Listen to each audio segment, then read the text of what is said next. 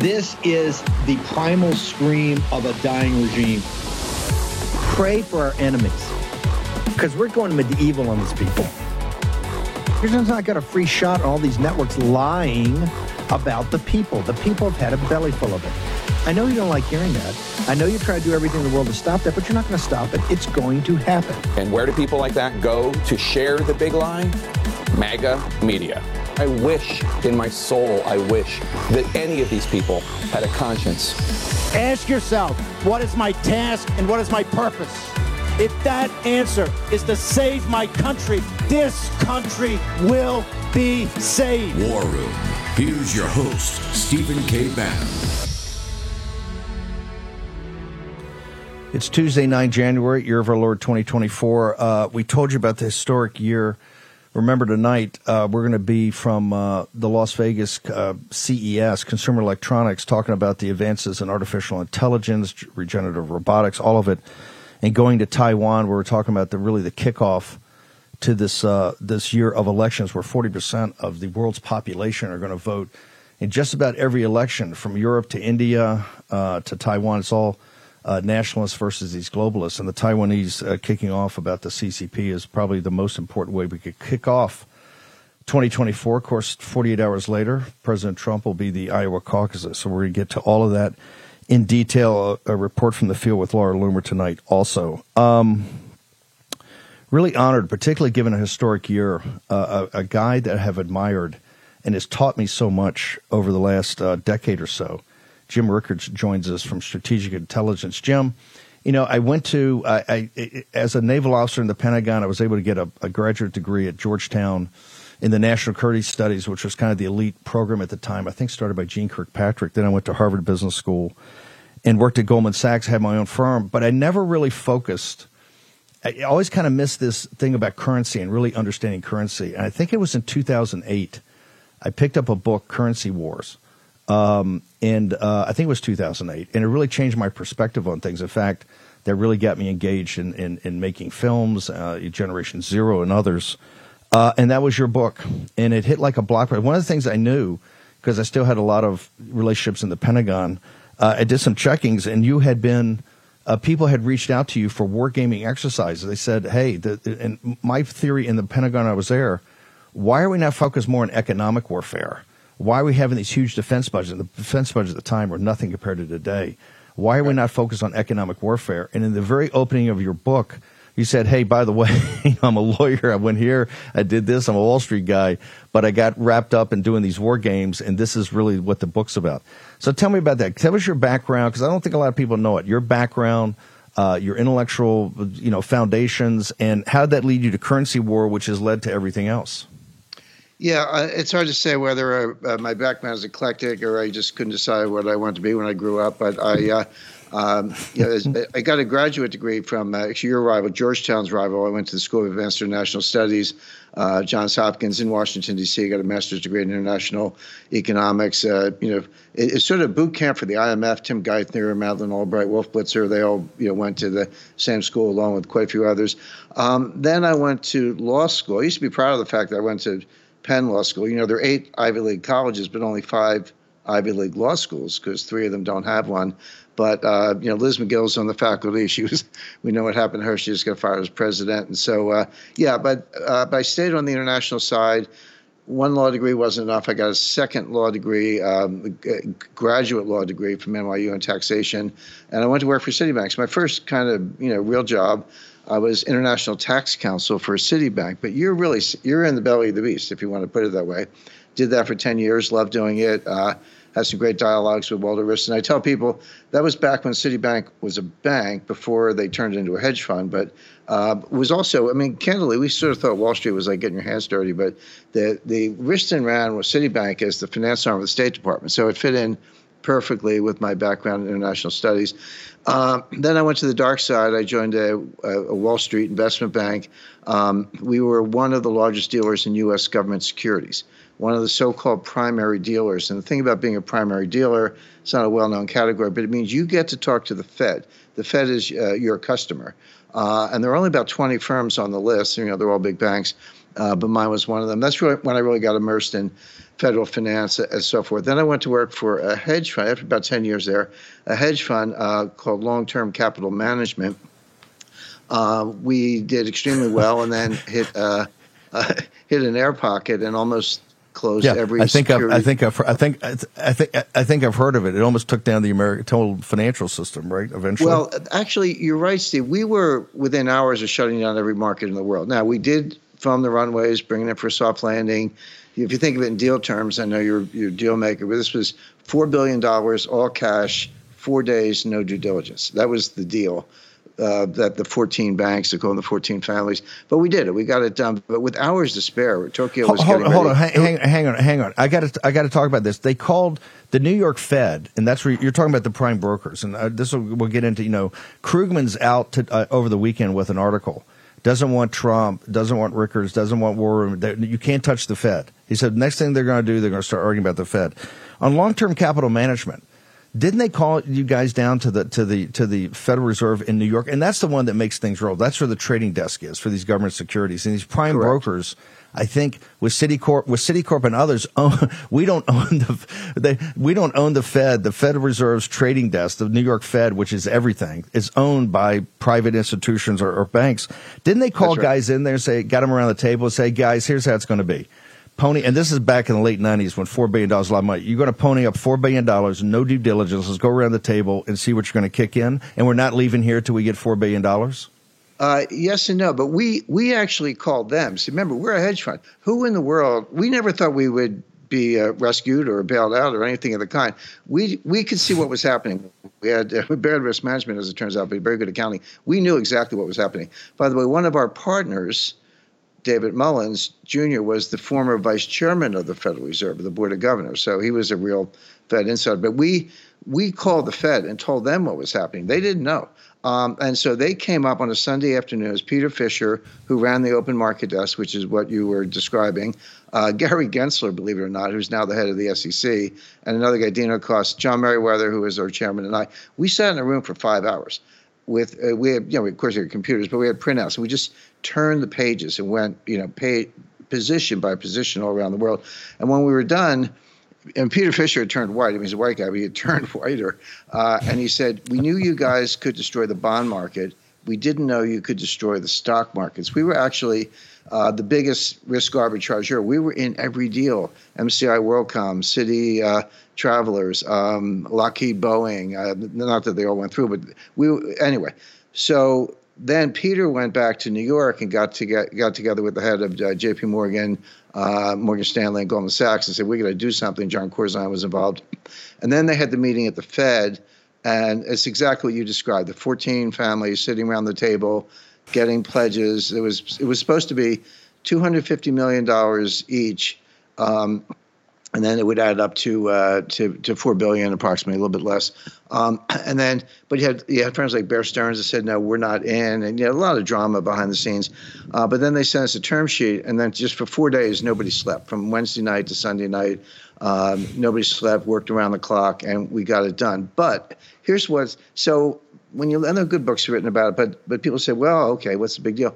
They what they don't understand is that if it hadn't got done every market in the world would have closed sequentially, starting in Tokyo, London, ultimately New York. You know, they would have reopened at some point, but this was a major financial catastrophe that was this close to uh, to happening. Um, that was good, good experience. Uh, I was uh, I always say in, in the United States, when you screw up badly enough, they hand it over to the lawyers. Uh, so I happened to be the lawyer, so I, I ended up doing the deal. What? Um, how did that lead to you running currency war around the time of the of the 2008 uh, crash? And why did the why did the military start saying, "Hey, th- this is a new way. This could be a new way of warfare"? Actually, put you into wargaming. Uh, Well, I came out of that very dissatisfied with the financial outcome. I, mean, I personally lost money, but you know, uh, billions were lost. Uh, mostly our money, by the way. It was that's why we weren't lynched because it was mostly our money. But um, the point was, I was the lawyer, and you know, compliance was good, legal was good. We got the deal done, etc. I wasn't the risk manager, but I wasn't intellectually satisfied. I was like, wait a second, these guys really were geniuses and, and good guys. I mean, know them all, they're all friends. Uh, Myron Scholes and Bob Merton, two of our partners, won the Nobel Prize in economics the year before. Um, they had 160 IQs, and we, we had a, a, bunch of them. And I said, these guys really were the best and brightest. They really were the smartest. They really did win the Nobel Prize, and yet they they screwed up badly, like unimaginably. So they must be missing something. Of course, they didn't do it on purpose. So I just became intellectually curious. I'm like, okay, what is it about the models that Wall Street uses that could lead to a result like that? And I just started plunging into physics, uh, applied mathematics, complexity theory, a lot of branches of science, and I continued my career. But um, and and I found the answer, which is that they assume not to get too technical, but there's something called the bell curve, which is a normal distribution. Most events are in the middle, kind of boring. And then there are these two tails, and these are the extreme events, but they're extremely rare. You know, um, uh, Jamie Dimon, JP Morgan embarrassed himself a few years ago, and they lost money in that big whale trade. Um, and he said, this kind of thing only happens once every three billion years. Well, if you do a normal distribution, it is every once every three billion years, except it actually happens every seven or eight years. So that's supposed to tell you when the data doesn't line up with the theory, it's supposed to tell you the theory is wrong, and it was wrong. And then uh, then I started another quest like, well, what what's right? What is the correct way to do it? Turns out to be a power curve, which is a different distribution. But these are so anyway. With that as background, again, physics and math and a lot else applied. I started, you know, lecturing, and you know, I was a regular uh, you know, guest uh, lecturer at Northwestern University and so forth. Um, and then separately, after 9 11, I was tapped by the CIA because there was insider trading ahead of 9 11. Um, the the 9/11 Commission kind of covered it up, and I know why, and I know who did it, but um, it, but it was crystal clear. I talked to I talked to the New York Stock Exchange specialist in American Airlines and United Airlines, who was who were the two airlines that were hijacked. And he was he told you know, John Mulhern, uh, passed away a few years ago. He he said, Jim, I've never seen a more blatant case of insider trading in my life. Um, so so the CIA, we're not uh, it was not a law enforcement agency. That's the SEC and the FBI. CIA is an intelligence agency. So what they said was, okay, if there was insider trading ahead of 9/11, which there was, if there were another terrorist attack, would there be insider trading again? Could you find it, get a FISA warrant, break down the door, and stop the attack? And we did a two year uh, study on that and came to the conclusion yes, all, you could do all of those things. And then I actually worked with partners and we built, uh, for the agency, we built a prototype of a system that would do exactly that. so that was kind of my immersion in the national security world. So when this war game idea came up, uh, the Pentagon didn't need any help from me in terms of war games generally, but they needed help in terms of Wall Street because they had never done a financial war game before. You know, this the whole idea was there were no missiles or bombs or anything. You just you're going to use financial weapons, currencies, stocks, bonds, commodity, you know, foreign exchange, etc. Um, so I was asked to provide that expertise. I was on the development team, but then I actually got to participate in the game. And very late in the process, um, we were recruiting you know the participants on the team. You have five teams: red team, blue team, all that. You know, U.S., Russia, China, the teams you would expect. And uh, but I looked at the list, and it was you know CIA, FBI, Treasury Department, Fed, think tanks, universities, what I call the usual suspects. And I said to the director, I said, you know, um, war involves you know, lying, cheating, stealing, and deception. And so, if you want to have that, you need somebody from Wall Street to to join the group. So I got permission to recruit a couple real Wall Streeters. I got a senior guy from um, like UBS, uh, the big Swiss bank, and um, another guy who had run uh, Citibank Moscow, uh, and got them on the team. So we had some real world experience. Um, and when I came home after two days, uh, I said to my wife, uh, I said, I have good news and bad news. The, the good news is my team won. Uh, the bad news is I played China. Um, and that, that was the, they have a scorekeeper, and that was the outcome. So from that, uh, so that was in 2008. We did it at the Top Secret Warfare Analysis Laboratory at the Applied I, I, Physics I, Lab what, in Washington. Can, can, can, can, just just hang here for one second. We're taking a short commercial break. Sure. The legendary Jim Rickards uh, joins us on the other side. The uh, the founder and the uh, driver of Strategic Intelligence, a newsletter that I strongly recommend. Uh, if this is your line of country, that you guys get involved with. Short commercial break. We're going to be back in a moment. It's all started, everything's begun, and you are over. Cause we're taking down the CCP. Spread the word all through Hong Kong. We will fight till they're all gone. We rejoice when there's no more. Let's take. As we head toward a presidential election in November, one thing you can be sure of 2024 will be a tumultuous year like no other. How will your hard earned savings fare during this year? You're already seeing the impacts of inflation at the pump, the grocery store. The dollar continues to lose buying power quicker than your wages can increase. How are you protecting your savings? Consider diversifying with gold from Birch Gold Group. For decades, gold has been the choice of investors and central banks to hedge against inflation.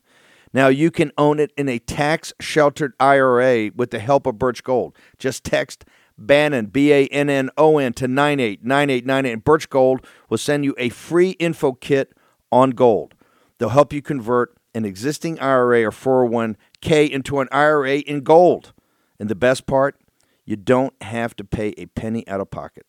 With an A plus rating with the Better Business Bureau, thousands of satisfied customers, you can trust Birch Gold. Text Bannon to 989898 to claim your free info kit. That's Bannon to 989898 and secure your savings now. Take action. Text Bannon at 989898. Action, action, action. Here's your host, Stephen K. Bannon.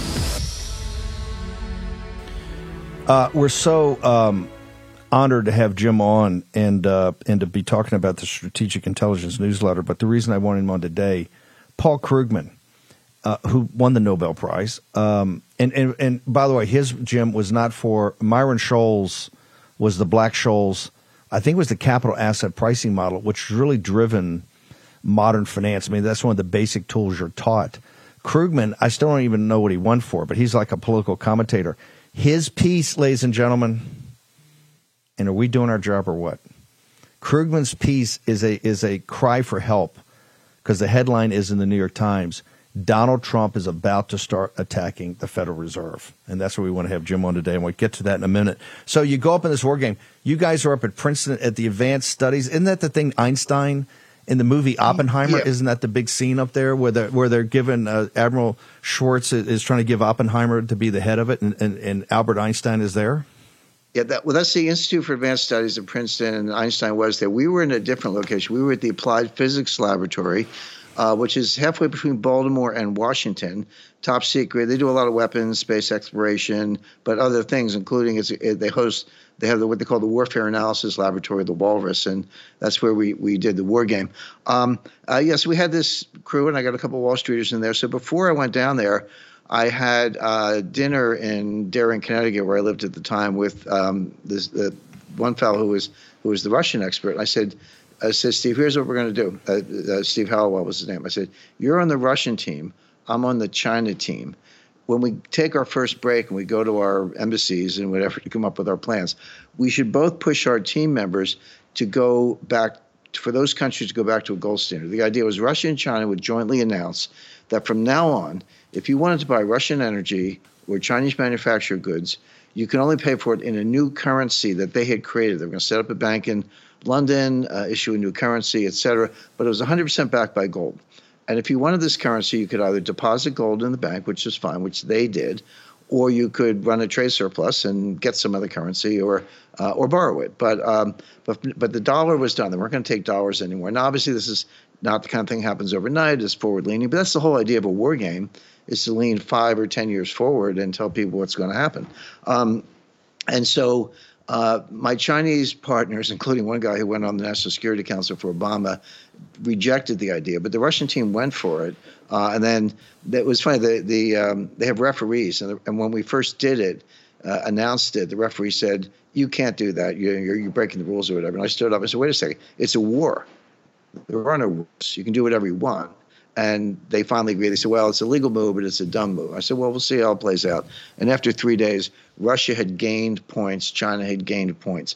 Uh, just a quick footnote, uh, Steve, when we did this, Russia and China each had about 600 metric tons of gold. That was their reserve position. Today, Russia has 3,000 metric tons. China admits to 2,000 metric tons, actually a little closer, closer to 3,000 metric tons. Although there's good reason to believe that they have maybe 5,000 metric tons or more, you know, behind the curtain. It's something called the uh, State Administration of Foreign Exchange.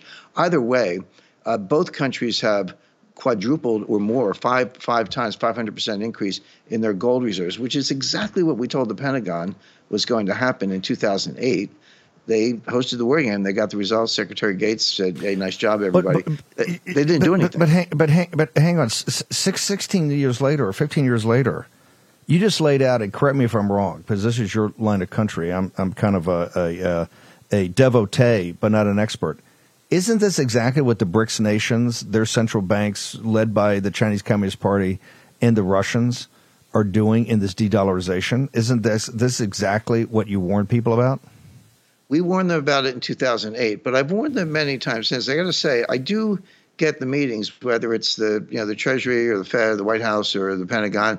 I get in the door. I get I get to meet with the people I want to meet with. They're very polite. They listen to me. It's it's all good, but they don't do anything. Um, I was in a, another war game. They have what they call tabletop war games, which are you know you, 10 or 15 people sit around a table. It's less elaborate than what we did at the Applied Physics Laboratory. Um, but I was, uh, you know, kind of basically saying what I'm saying now that this is going to, that de-dollarization, and my particular point at that time, this a few years later, was that we were overusing the sanctions. Economic sanctions are powerful.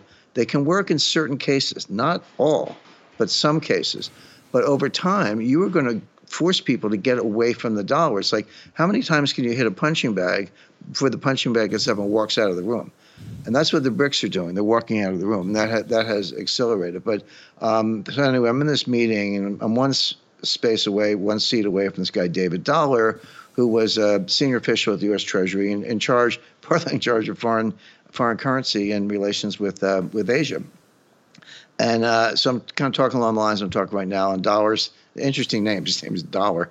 But David says um, the U.S. dollar is the global reserve currency. It always has been the global reserve currency, and it always will be the global reserve currency. And he slammed, you know, both hands, palm down on the table. I said, David, I feel like I'm sitting in Whitehall in 1913 listening to John Bull say, you know, sterling is the global reserve currency and it always will be the global reserve currency. Of course, that's not true. Sterling was done uh, by in, by 1944 by Bretton Woods. So again, these things don't happen overnight. They happen slowly. Uh, it's, it's like a salami type approach, but it is happening. And, and this is where the Ukraine war comes in. But but but Because- but, but but but hang on one second before hang, before we go to that, I'm going to go back to the to the Brits.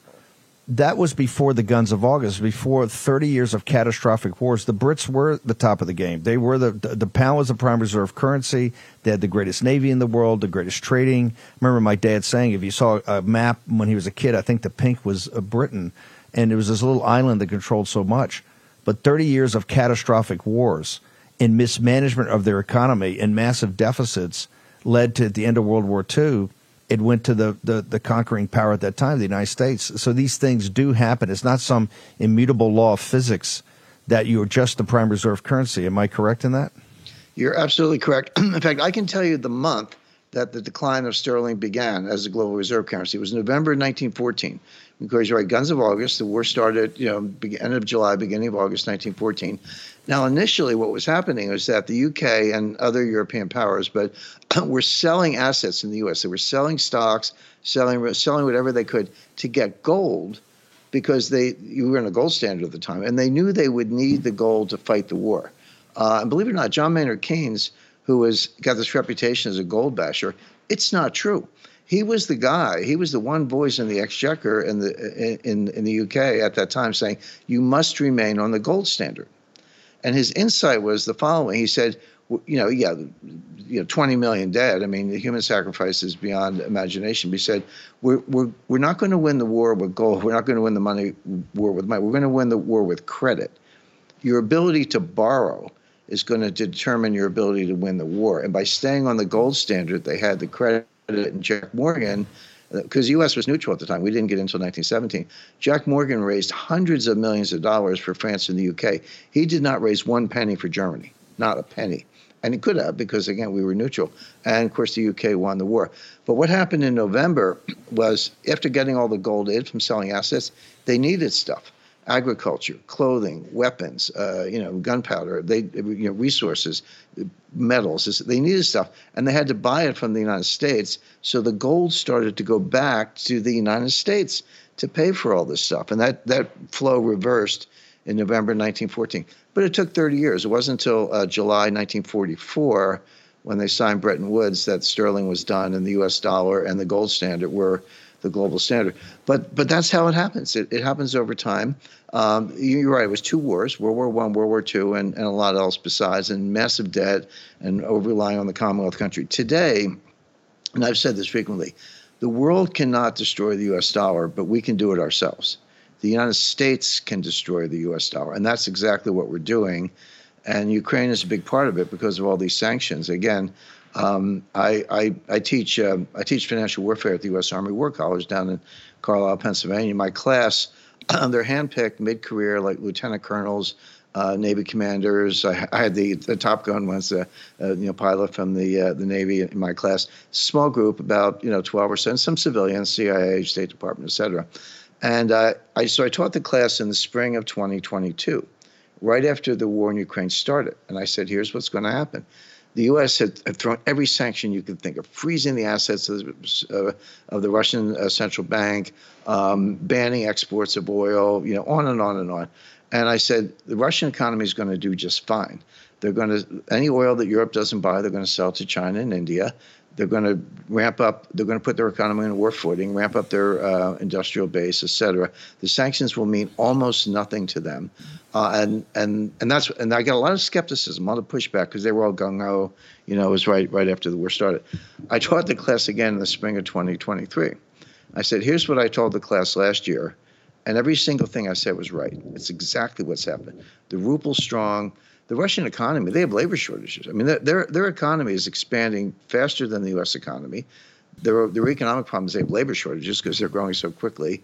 They've um, they don't need to import all these weapons. They're building themselves. By the way, what this war has shown is that NATO, I don't, I mean Poland, forget it. They couldn't defend uh, France at this point. I mean, these uh, Kinzhal missiles, these hypersonic missiles, they're blowing up the Patriots. We they blew they've blown up four Patriot missile batteries, a billion dollars each and they've blown up four of them with these uh, hypersonic missiles, etc. So Russia's doing doing just fine. Um, but meanwhile, they've expanded the BRICS.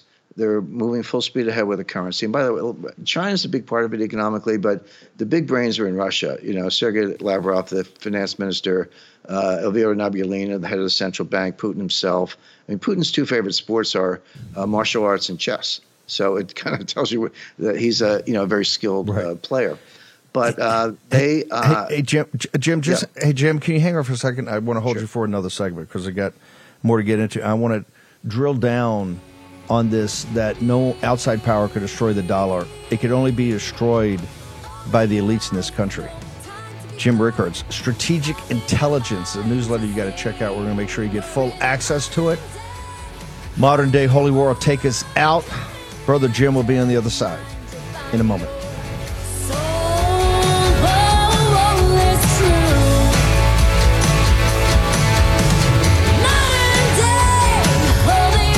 You can't handle the truth.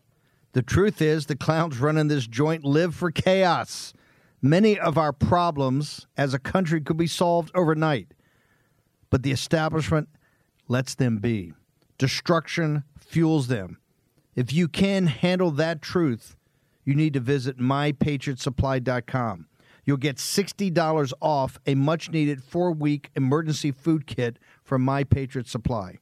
The country's largest preparedness company, My Patriot Supply, is your fighting chance at survival. Sealed inside rugged packaging, these delicious meals last up to 25 years and provide over 2,000 calories daily. That's 2,000 calories daily. Eat right in emergencies with this four week food kit from My Patriot Supply. At this low price, you can get one for every person in your family. Visit mypatriotsupply.com. Order by 3 p.m. for free shipping same day. That's order by 3 p.m. for free same day shipping. Prepare right now at mypatriotsupply.com before total chaos ensues. Action, action, action. Use your agency. Go to mypatriotsupply.com today. Here's your host, Stephen K. Bannon. Okay, folks, and I'm not I'm not making this up. We'll show you the we'll show you the tweet as uh, Jim was talking. Uh, John Thune, this is Jake Sherman over Punchbowl, who gets all the scoops. John Thune, the number two in back of McConnell, has just told him that uh, Congress is going to need a CR until at least March to complete the appropriations process. These are folks that just got back yesterday after three weeks off. They spent all that time off in the fall, all the time in you know six weeks in the summer. They're sitting here now, and hey, uh, Johnson, you with the glasses, the glass logo, which you got to change to the steel balls logo. Um, you promised, you promised no more CRs. That's why we did this bifurcated January 19th, February 2nd. Now the bait and switch is happening. So, Jim, you said something, and by the way, we're going to have you back on, and this is why I got to have people uh, take a look at the strategic intelligence, because this is obviously fascinating. It's the reason Krugman's worried. He understands we're coming for it, the Fed. Um, the physical, we have a unique combination. You said, hey, there's no power on earth by itself that could destroy the dollar, that could take us off being the prime reserve currency uh, unless we did it to ourselves.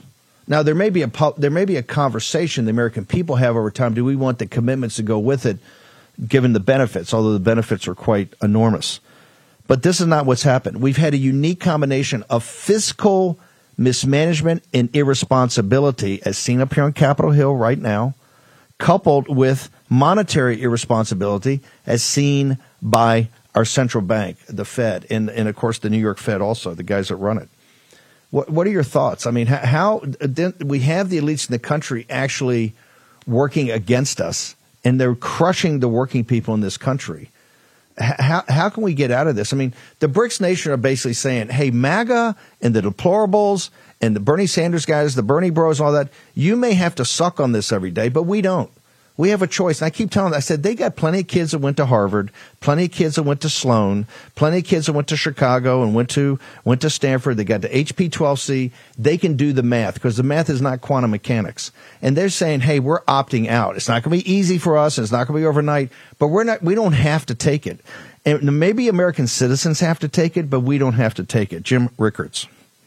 Yeah, the, the good news, Steve, is that it's not inevitable. there are ways out. The bad news is that the people in charge, and we know who they are. It's not some deep, dark conspiracy. You know, it's the, the Secretary of the Treasury, the Chairman of the Fed, um, the head of the IMF, Christine Lagarde, head of the European Central Bank. I mean, and, and others, Mark Carney, the the super central banker. We know who they are, um, but they don't they either don't get it or they're in favor of it. I can't come up with another explanation. The biggest thing driving the decline of the dollar right now, I'm not talking about foreign exchange rates per se. I'm just talking about the move away from the dollar as a store of value, as a as a um, reserve asset, as a global reserve currency, are these economic sanctions. And by the way, just as a quick aside, this may be on the brink of getting much much worse, meaning destroying the attractiveness or value of the dollar almost overnight. Uh, because Mike Johnson, the you know the, uh, the, the Speaker of the House, and certainly the Senate, and all the people you mentioned, they're they're working on a plan. They're supposed to have answers by uh, the end of February to seize uh, the Russian assets. Now, the Russian assets, uh, round numbers, about three hundred billion dollars. Russia had in the form of treasury notes and treasury securities in Western banks. Most of it's in Europe, some of it's in the United States. Most of it's in Europe in custody and in Belgium, actually. Um, now, we froze it on day one. So as soon as the war in Ukraine started, we froze it. But when you freeze it, it still it still belongs to Russia. We didn't steal it. We just said you can't get it. You can't sell it. You can't collect the interest. You can't use it. But it's still your money. But we're just going to freeze it until further notice. But what they're talking about now is seizing it, which is actually converting it to to our use. And you, and this is again about three hundred billion dollars, and using the money to pay for the war in Ukraine, because it looks like the Congress doesn't want to approve the sixty billion dollars. We'll see.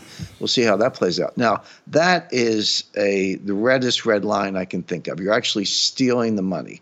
By the way, it would break a bunch of laws, hang but on, you know, maybe hang, Congress hang, can ignore it. Hang, hang on, Trump because we try to make NATO get up to the two percent that they and be a, a, an ally, not a protectorate.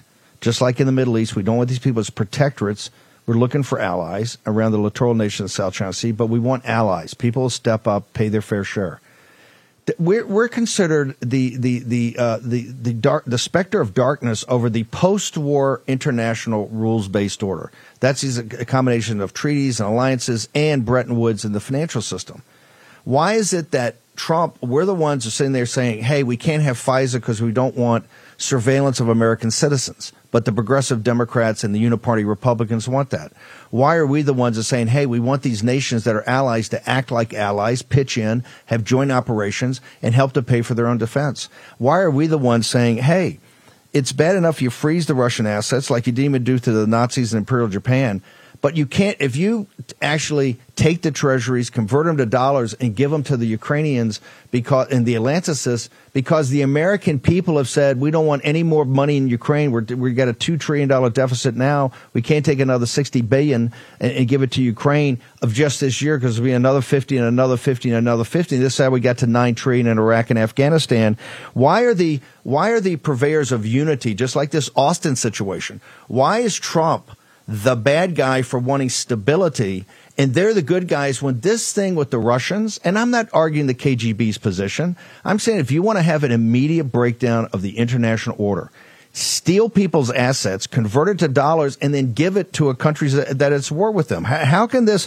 How can they sit there, Krugman and these guys on MSNBC and Stavridis and Morning Joe, and sit there and say the Trump people are bringing chaos and anarchy when they're sitting there going to the heart of the financial system of stealing? The, the Russians keep this money in international banks to, to facilitate trade. So when they blocked them off, they they they, they seized the asset. But just like the the Persians, we didn't uh, we didn't and the Iranians, we didn't take it and, and uh, steal the money. They kept it, and that's what they're kind of you know bleeding back to them over time. If you take this, convert it.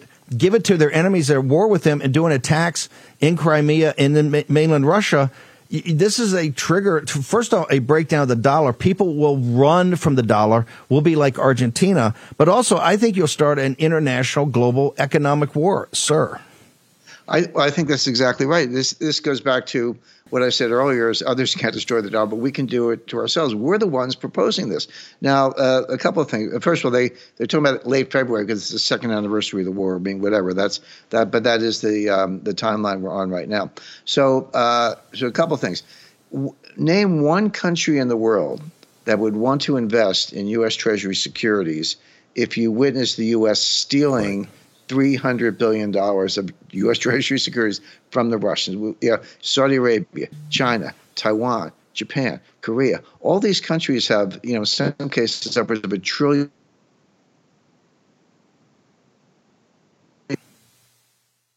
to feed those out over time, not buy more, et cetera, because um, the U.S. has shown its willingness to just steal them. So again, we do it to ourselves. It's stupid. But beyond that, okay, the the something about the White House, they can barely think one move ahead. They definitely cannot think two, let alone three moves ahead, which a good chess player can do.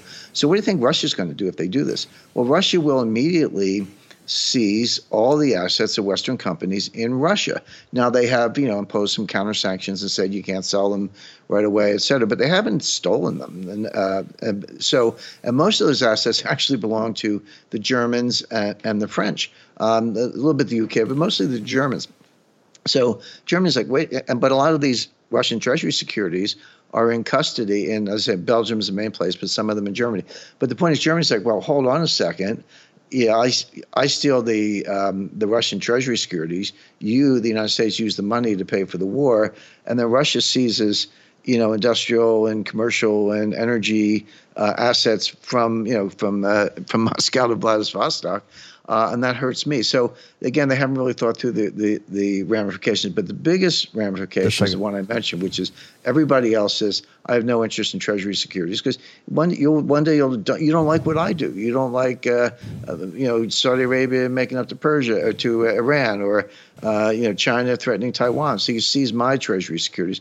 There's, that's a red line they haven't crossed. And They're getting ready to cross it, and that'll be that'll accelerate the decline of the dollar very rapidly we will cover this and make sure that uh, Johnson these guys don't get out of control in this thing because this will lead to a global economic war.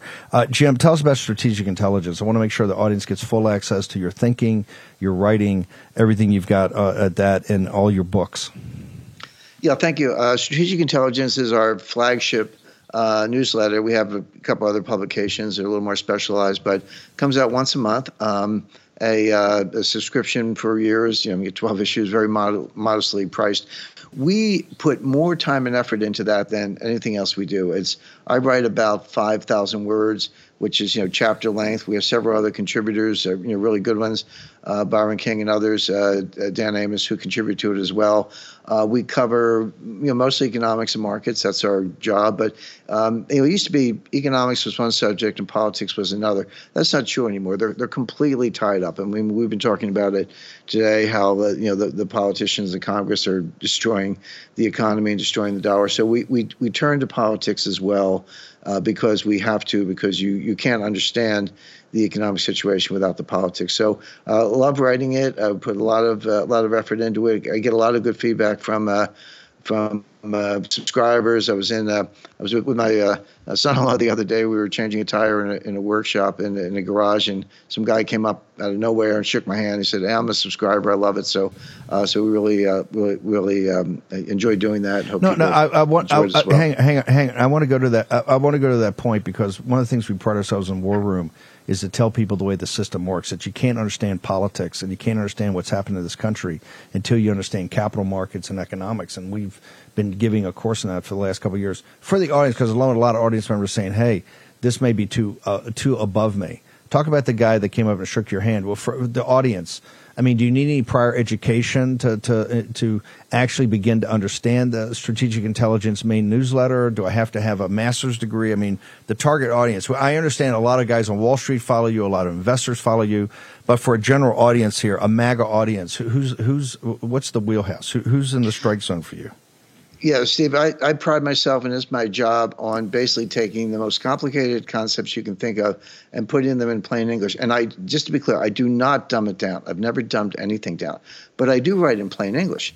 And that, by the way, that's a skill in and of itself because economists love, you know, they love jargon and nominal nominal wage rigidity. Well, it just means people don't like to take a pay cut. So why don't you just say people don't like to take a pay cut? Why do you have to use a phrase like nominal wage rigidity? And I don't. So we write in plain English. By the way, there are very few really advanced economic concepts that are actually that difficult to grasp. But they, they would, it's like a priesthood. They would like to pretend that it is, and they use the jargon to kind of put up a front. But the, the, truth is, it's not that complicated. You know, start with supply and demand, and you know, look, get a few factors and, and, go from there. So the answer is no. You don't need. Um, uh, you know, you don't need a college degree, you don't need a graduate degree, uh, you don't need to understand all the jargon. If I use it, I explain it. I'll use a technical term and then I'll, I'll explain it in plain English. So it's very accessible. But I, uh, you know, you get, uh, you know, airports, hotel lobbies, uh, you know, whatever. People come up and, and shake your hand, and I, I love it. I always spend time with uh, with anyone who who expresses an interest. But uh, yeah, the audience is, is diverse, and it's. Um, uh, and the thing that I really, you know, we sort of have a kind of 50 and older demographic, but a lot of younger people, a lot of people in their 20s are subscribers and, you know, write to me and talk yes. to me as well because they've been, um, they're they're smart. They're not uneducated, but they're miseducated. They've been taught a lot of stuff that just basically isn't true. Um, we're now in the third generation of Americans who have no understanding of the gold standard. I run into people, they're smart people, and they go, "Oh, gee, I never knew we were on a gold standard."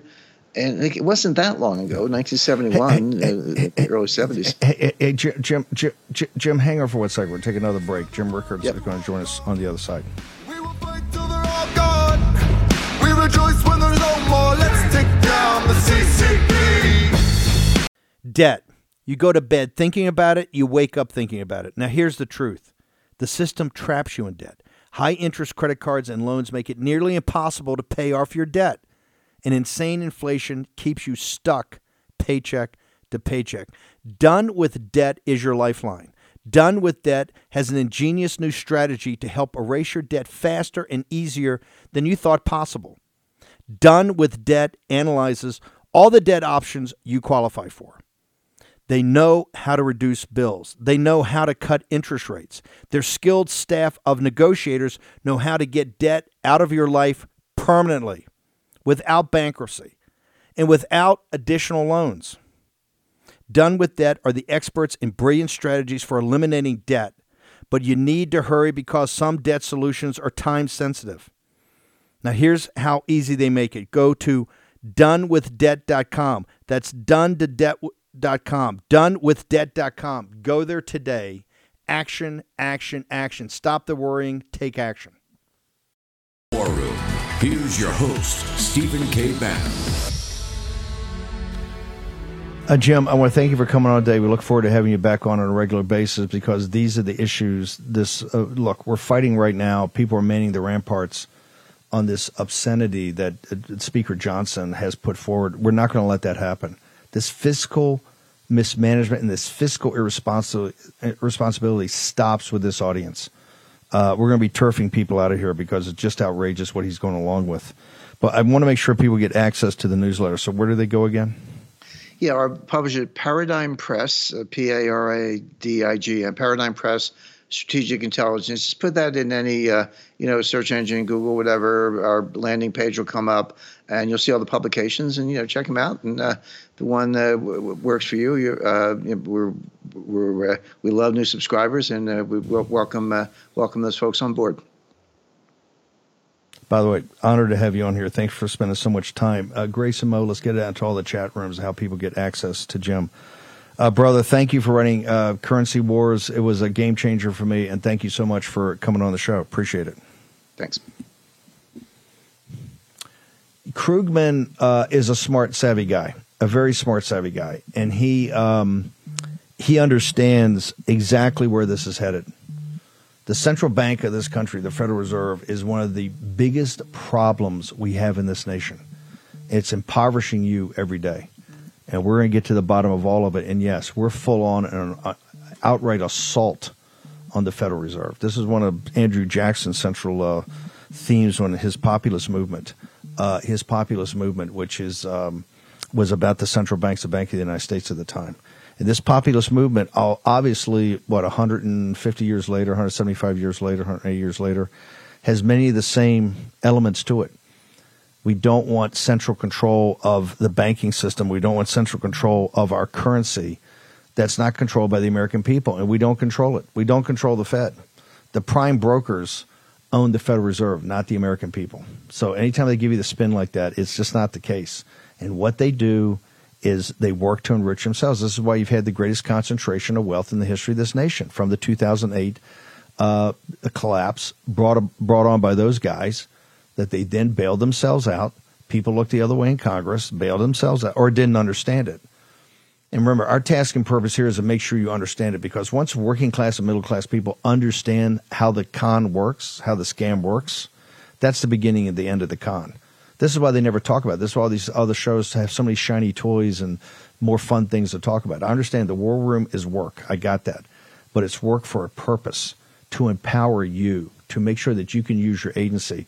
They've never had fights on Capitol Hill over these budgets like they have because of this audience, because you guys are up to it. And they can't spin you anymore with talking points. Johnson's talking points the other day were a disgrace. He treats you like a bunch of simpletons.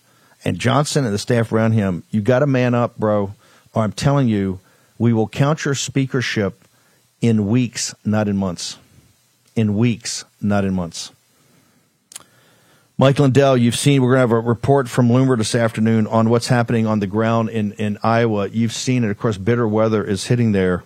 A lot of people now saying, oh, Nikki, and Nikki's got the biggest donors, all these globalist donors, Democrats, Reid Hoffman, all these evil guys. She's going to make a run in New Hampshire.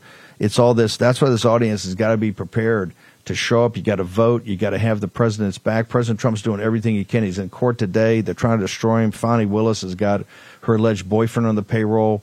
It's just the thing's insane. It's lawfare on January 6th. That's what they're running on. We're going to run on peace and prosperity that only Donald Trump delivered and only Donald Trump will deliver. Uh, give me your assessment of where we stand on all this, particularly the election being stolen, because that's what they're working on, how to steal it, uh, and then give me an update on the company.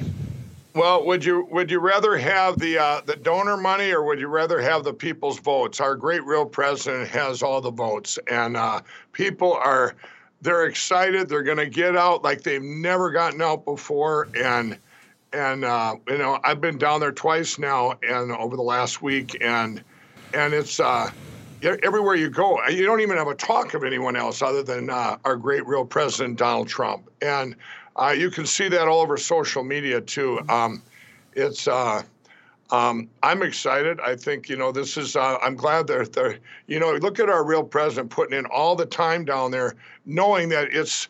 You know, you go through, you you breeze through Iowa with, in a landslide, and then it's just that's going to set just set a precedent, and the rest of them should just drop out and. Uh, let's uh, let's save it for the big general election and get everybody everybody united as a people. Um, you know, hang, hang on, hang, hang, on, hold it, hold it, hold it, hold it, right there. But that's the whole thing that upsets me so much about the RNC, about these phony debates, yeah. about what Fox News is doing. Because all day long, it's somebody, it's either Glenn Youngkin or Nikki Haley or Ron DeSantis. They pick anybody but Trump. That's we need to be focused on the general, and we need to be focused on winning the House, the Senate, the presidency in a landslide, these governorships. It is obscene the amount of they're going to spend up to a billion dollars on trying to take yeah. Trump out in these bogus primaries, brother it's a big distraction. You know, we had the, the great interview last night with Lou Dobbs and, the, and our real president, and we were attacked like you've never seen. They just don't they don't want anything.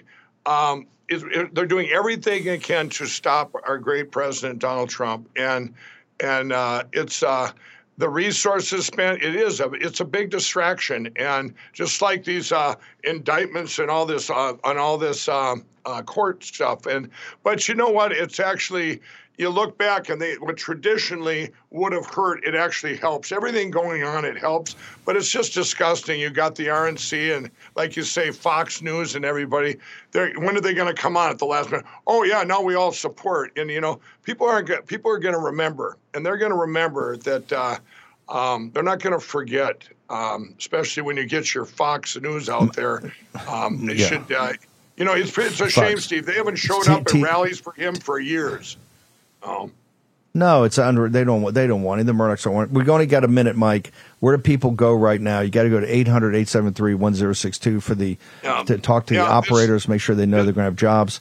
What would still free shipping? This, yeah, this is it, everybody. Free shipping and get your My Pillow 2.0, the best pillow in history. Got even got better now, and uh, this is the queen size, the lowest price for the War Room Posse ever, twenty nine ninety eight. This has been a special we put out. You guys have all grabbed it. This is uh, and five dollars more for the king size. Uh, remember the ten year warranty, hundred percent made in the USA. Promo code War Room. You go 800-873-1062. The factory is uh, where this is what we're making right there. The top three yeah. price, all made in the USA. The toppers, take advantage of the free shipping. Let's Get go. yourself the mattress We've got free shipping. Everything's on sale. Yep. Free shipping on your entire order, everybody. Let's, it's uh, let's hit it. Special. Mike's going to be back at 5, 5 o'clock tonight. The War Room Special is there. Charlie Kirk is next. Posobiec after that. We're back 5 to 7. You do not want to miss it. On fire in the War Room. See you back here at 5.